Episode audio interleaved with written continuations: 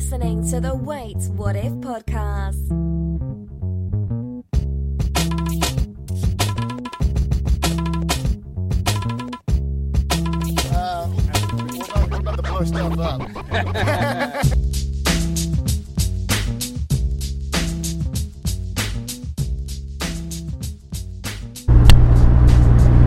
Hey, folks, you're listening to the Wait What If podcast. I am your host, as always, Kevin Sullivan. I'm actually on 95 South in Richmond right now, driving back from Bourbiz. That was an interesting uh, little overnight trip I did up in a, a casino in Oxon Hill, Maryland, uh, the MGM National Harbor. So, I, I've always known that veterans kind of have their. Uh, I guess you could call it like an underground sort of network. It's not even underground, but it, it's very. Uh, um, I can't think of the word. I'm driving in traffic, and uh, so I'm, I'm multitasking, and it's very difficult for me to do this. But I'm, I'm going to give it my best. I think like two or three years ago, uh, me and Mike, uh, who who used to be who used to come on the show, Mike Stojic, the proprietor of Revival 1869 in the heart of Clayton, North Carolina. If you like bourbon, go check out his wonderful, wonderful um, uh, whiskey bar.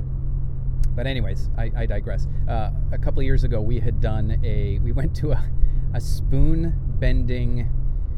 Uh, I don't know. I don't know what you would call it. It was like a, a group of people that were convinced that they had psychic powers and they could, um, you know, they could see objects through walls. It was pretty cool. In fact, if you go, if you go back to, I, I want to say it was in one of the first 25 episodes. Uh, I wish I knew exactly which one it was off the top of my head, but I don't. Uh, we got in the car and we recorded uh, an episode going out there. So that was the last time I recorded in a car a few years ago but I always have my microphone on me, um, and so I I decided. Well, let's back up. So you probably noticed that in the last eight weeks or so, I've been absent from the Wait What If podcast, and that's that's not by accident. Creatively, and you could probably tell by the last few episodes, creatively, I kind of I needed to to make some changes. I wasn't I wasn't really enjoying where the show was going. It was becoming kind of monotonous, and I don't know if that's a common thing uh, with creative people, but I was definitely suffering from it. And so I was trying out a few different formats. I was doing solo formats. I was doing contemporary news type of stuff, and I'm like, this this isn't the right thing. So I thought the best thing to do was just to step away from it, work on um, my uh, YouTube channel, Better Off Med, just kind of just completely uh, rest my brain from the Wait What If podcast and, and then reapproach it and see where I want to go with it. So, and I thought the perfect thing to do in that situation was to um, head up to Bourbiz. Now, Bourbiz, like I said, it's a, a network of uh, veterans, veteran owned businesses, entrepreneurs, um, social media influencers, YouTube personalities. Um, like Donnie O'Malley from Vet TV was there. Jack Mandeville uh, was there. He's an actor, and I'm sure his resume is a little bit longer, but I can only think of him as the man who gets his penis stuck in a uh, blow up doll on the wonderful film and uh, Oscar snubbed, I would have to say, Range 15, which was um, a joint effort from the Ranger Up guys and the Article 15 guys. Um, so, who else was there? There was a few other. Oh, uh, uh, Richard High, who does Angry Cops. He's a drill instructor, former Army, I think Intel cop. Uh, he's got some great stuff on his YouTube show. So I figured let's go up there and kind of, I don't know, reset, do a hard reset. Um, I enjoy doing Better Off Med. It's a lot of fun. Uh, I my heart is is with the Wait What If podcast. Um, there has to be some changes because in order to keep it going, I think uh, I think I just have to do that. I have to narrow it down. So, so if you're a fan of the show, I really really appreciate it. Uh, the interviews, I think we're going to go back to the interviews because they're uh, it allows me to focus more on what we're doing. Uh, the guest lineup, however, is going to be more focused, and we're going to focus on uh, veterans, story of veterans. And I don't care what the story is. It could be a story of how they persevered in some austere, uh, fire base in eastern Afghanistan. That's fine. Or they can talk about how they got out and um, how they were perceived in the civilian world and how they became successful entrepreneurs. I don't care. They could talk about how they became homeless and and why that's a problem in the veterans world. But what I'm going to do, we're going to go back to. I mean, we're going to stick with with you know these topics of uh, the meaning of life, the importance of life, uh, how we overcome adversity. Uh, but I'm going to focus primarily uh, on veterans and and their stories because it, it reinvigorated me to go there and to, to talk with these folks. Um, and it also gave me a sense of just being there. It, it was kind of like I was part of a uh, an underground group, uh, an underground fraternity, where the only way that you can be a part of it is to go through the veterans experience. And the veteran experience, as as vastly different uh, for each individual experience, right? Everybody experiences being a veteran differently, I guess is what I'm trying to say.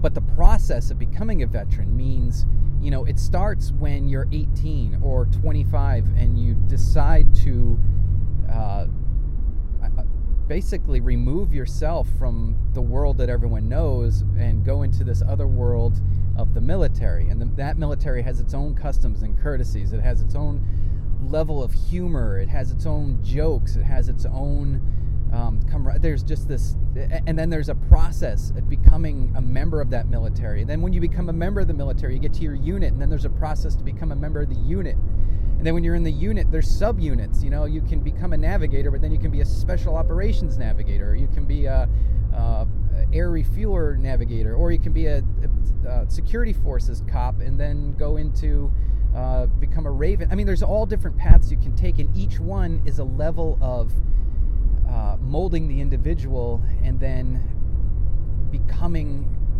uh, that person. And then w- once you have these new sets of mores, these new sets of, of um, again, I'm driving, so it's hard for me to come up with words because I'm in tons of traffic here. But when you become this person and then you decide to leave and now you're thrust back out into the civilian world it's like it's like being thrown into that casino right? Uh, after 20 years of of not doing that sort of thing. You're like what are these people? What are they doing? What are their I, I, I can't relate to any of these people. And i've been out of the military for 12 years. And i've learned to adjust to civilians and to um, the civilian world and I, I am a civilian. I'm a veteran civilian, but I am a civilian. However, being a being a veteran has always placed me in a kind of like a, a, a bubble, a weird area where I'm I'm in the civilian world, but I have to address civilians gingerly because they're not familiar with the military background. And I, you may understand this, you may not. Um, but I've been out for 12 years and I still don't consider myself fully immersed into the civilian culture. I consider myself well adapted to it, but I, I am consistently holding back advice or how I treat people differently than I mean how I would treat a civilian versus how I would treat a member of the military because I know civilians aren't callous I know their humor isn't as offensive as ours so, long story short, I'm going to reboot the, the Wait What If podcast, and we're going to focus on interviews with people on uh, life and their stories, their stories of success, their, their stories of failure. And uh, but we're going to focus on the guests. Will they'll be veterans, and uh, I apologize if that if that is not something that you want, but I think it's something that's going to make this show better and it's going to help me focus on the show a, a lot more. Um, it's going to help me dip into a pool of individuals that I can relate to, and then hopefully it'll help you relate to them uh, as well. And you can kind of see, I guess, that dichotomy that I was explaining that civilian world versus the civilian veteran world and how uh, things are so different. So, that is all. Um, I'm south of Richmond right now, and I'm heading home. It was a great. If you if you don't know what Bourbiz is and you're a veteran, check it out. B O U R B I Z. That's all you have to do is Google it. I don't know what the website is. It's like Veterans Resource or something like that. But just go on to just Google B O U R B I Z. Um, it's you know bourbon business type of thing. And uh, if you want to support it, I know they they do these every so often. I'm going to go to the next one, obviously, because uh, it was a lot of fun. Kind of felt in my element for the first time in in quite a long time, in years. So that's that. Uh, I got to go home and update the website www.waitwhatif.com. Check out if you like medical stuff. Check out my medical show on uh, YouTube. It's I'm building it from scratch. I've got, I've have I've been putting random episodes up over the past few years, but I'm now focusing on it, and, and I'm going to put out more content. Uh, so it's still brand new. I don't have a lot of followers. If you can get me some followers over there, then I'll be able to um, uh, get the backslash better off med. But right now it's it's YouTube and a bunch of funky numbers and letters. So in order for me to get that uh, slug better off med at the end of the um, YouTube site, I need subscribers. So head over there, subscribe. Uh, that's about all I have.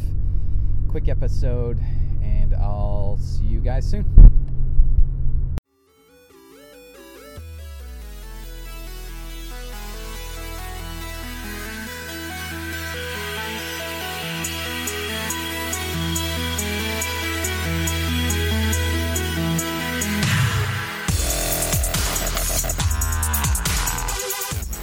Us on facebook.com slash WWI podcast and at WWI podcast on Twitter. Drop us a line at waits what if podcast at yahoo.com. Listen to us on iTunes, Stitcher, or TuneIn Internet Radio.